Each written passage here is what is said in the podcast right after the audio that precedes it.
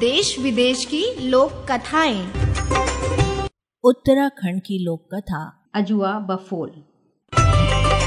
वाचक स्वर निमिषा सिंघल। बहुत पुरानी बात है। हिमालय के पर्वतों में पंच देवता यात्रा पर निकले थे। एक जगह विश्राम करते करते वे मनोरंजन हेतु कीड़ा करने लगे। उन्होंने चार गोले बनाए और चारों दिशाओं में फेंके। उन गोलों से चार मल्लों का जन्म हुआ। उन्होंने पंच देवताओं से अपनी उत्पत्ति का कारण पूछा। पंच देवताओं ने कहा, हम तो मनोरंजन कर रहे थे, उसी में तुम्हारी उत्पत्ति हुई है। मल्लू ने कहा कि हमें कोई कार्य सौंपा जाए। पंच देवताओं ने कहा कि जाओ, दुनिया का भ्रमण करो, अपने जैसे शक्तिशाली मल्लों से युद्ध करो और अपनी ताकत का परीक्षण करो। चारों मल्लों ने नामचीन मल्लों को चुनौती दी और उन्हें परास्त कर दिया। वे सारे जग में अपनी ताकत का परीक्षण कर वापस पंच देवताओं के पास लौटे और अपने विगत सारे अनुभव उन्हें बताए। उन्होंने कहा कि अब वे चारों थक चुके हैं, कहीं भी उन्हें पर्याप्त भोजन नहीं मिल रहा है। अब पंच देवता ही उनके भोजन की व्यवस्था करें। पंच देवता परेशान हो गए कि इन मल्लों की भोजन पूर्ति कैसे की जाए। उन्होंने मल्लों से कहा, हम तो जोगी हैं, भिक्षा मांग कर जीवन व्यतीत करते हैं। कभी भिक्षा मिल जाती है तो कभी नहीं मिलती। तो ऐसे ही दिन काटना पड़ता है। तुम ऐसा करो, चंपावत के राजा काली चंद्र का साम्राज्य है। उनके पास तुम्हारे जैसे ही मल्ल हैं, जिनके खाने पीने की वे उचित व्यवस्था करते हैं। उसे और मल्लों की आवश्यकता भी है। तुम उनके दरबार में चले जाओ। काली चंद्र के दरबार में बाईस बफौल भाई रहते थे। वे काफ़ी शक्तिशाली थे। उनकी एक पत्नी थी जिनका नाम दूध केला था। वे अपनी पत्नी से बहुत प्यार करते थे। पूरे राज्य में उनके प्रेम काफ़ी मशहूर थे।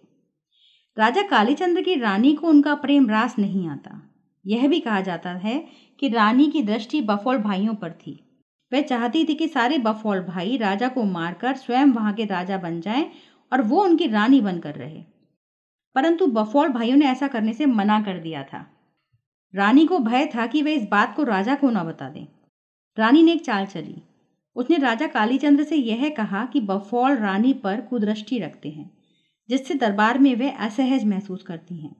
राजा कालीचंद्र रानी के प्रति ऐसा व्यवहार कैसे सहन करता? उसने बफूलों को मृत्युदंड का आदेश पारित कर दिया। उसी वक्त वहाँ चारों मल दरबार पर राजा से रखने की विनती कर रहे थे। राजा ने आदेश दिया कि अगर वे चारों उन बाईस बफूल भाइयों का सर काट कर लाएँगे तो वे उन्हें दरबार में रखेंगे। सभी जानते थे कि बफौल भाई गलत विचार वाली व्यक्ति नहीं थे, वह तो सिर्फ़ अपनी पत्नी से प्रेम करते थे। पर राजा ने किसी की नहीं सुनी और चारों मल्लों को आदेश दे दिया। चारों मल्लों ने बारी बारी से युद्ध करके बाईसों बफौलों को मौत के घाट उतार दिया। अपने पतियों की मृत्यु से दुखी दूध केला सती होने की तैयारी कर रही थी कि उसके गर्भ से आवाज़ आई कि, माँ, तुम अपने आप को क्यों सती कर रही हो? तुम्हारे साथ मेरी भी मृत्यु हो जाएगी। ऐसे तो बफौल वंश खत्म हो जाएगा। अपने गर्भ में पल रहे सात माह के बच्चे की बात सुनकर उसने सती होने का विचार बदल दिया। उसे अपने जीने की एक उम्मीद उस बच्चे में नज़र आई। दूध केला ने बच्चे को जन्म दिया और उसे अजुआ बफौल नाम दिया। धीरे धीरे वक्त बीतने लगा। अजुआ बफौल बड़ा होने लगा। उसकी ताकत की चारों तरफ़ चर्चा होने लगी। उधर चारों मल्लों की खाना पूर्ति सभी गाँव वाले परेशान हो गए। हद से ज़्यादा खाना, दूध, दही चारों मल अपने लिए ले जाते थे।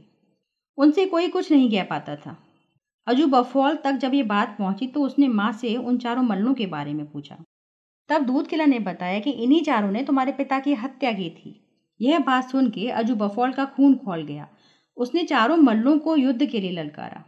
उनके बीच काफ़ी भयंकर युद्ध चला और बारी बारी से अजू बफौल ने चारों मल्लों को मौत के घाट उतार दिया उनको मारने के बाद ही अजू बफौल का गुस्सा शांत हुआ। इस तरह गाँव वालों ने भी चैन की सांस ली। अजू बफौल ने राजा को भी उसके रानी के गलत आरोपों का बखान किया और बिना कोई जाँच किए और बाईसों बफौलों की बात सुने बिना उन्हें मारने का दंड हेतु खरी खोटी सुनाई। राजा ने रानी से बलपूर्वक पूछने के बाद रानी ने सच बता दिया और राजा ने रानी को दासी बना दिया। अभी आपने सुनी उत्तराखंड की लोक कथा अजुआ बफोल ऑडियो प्रस्तुति। रेडियो अर्पा।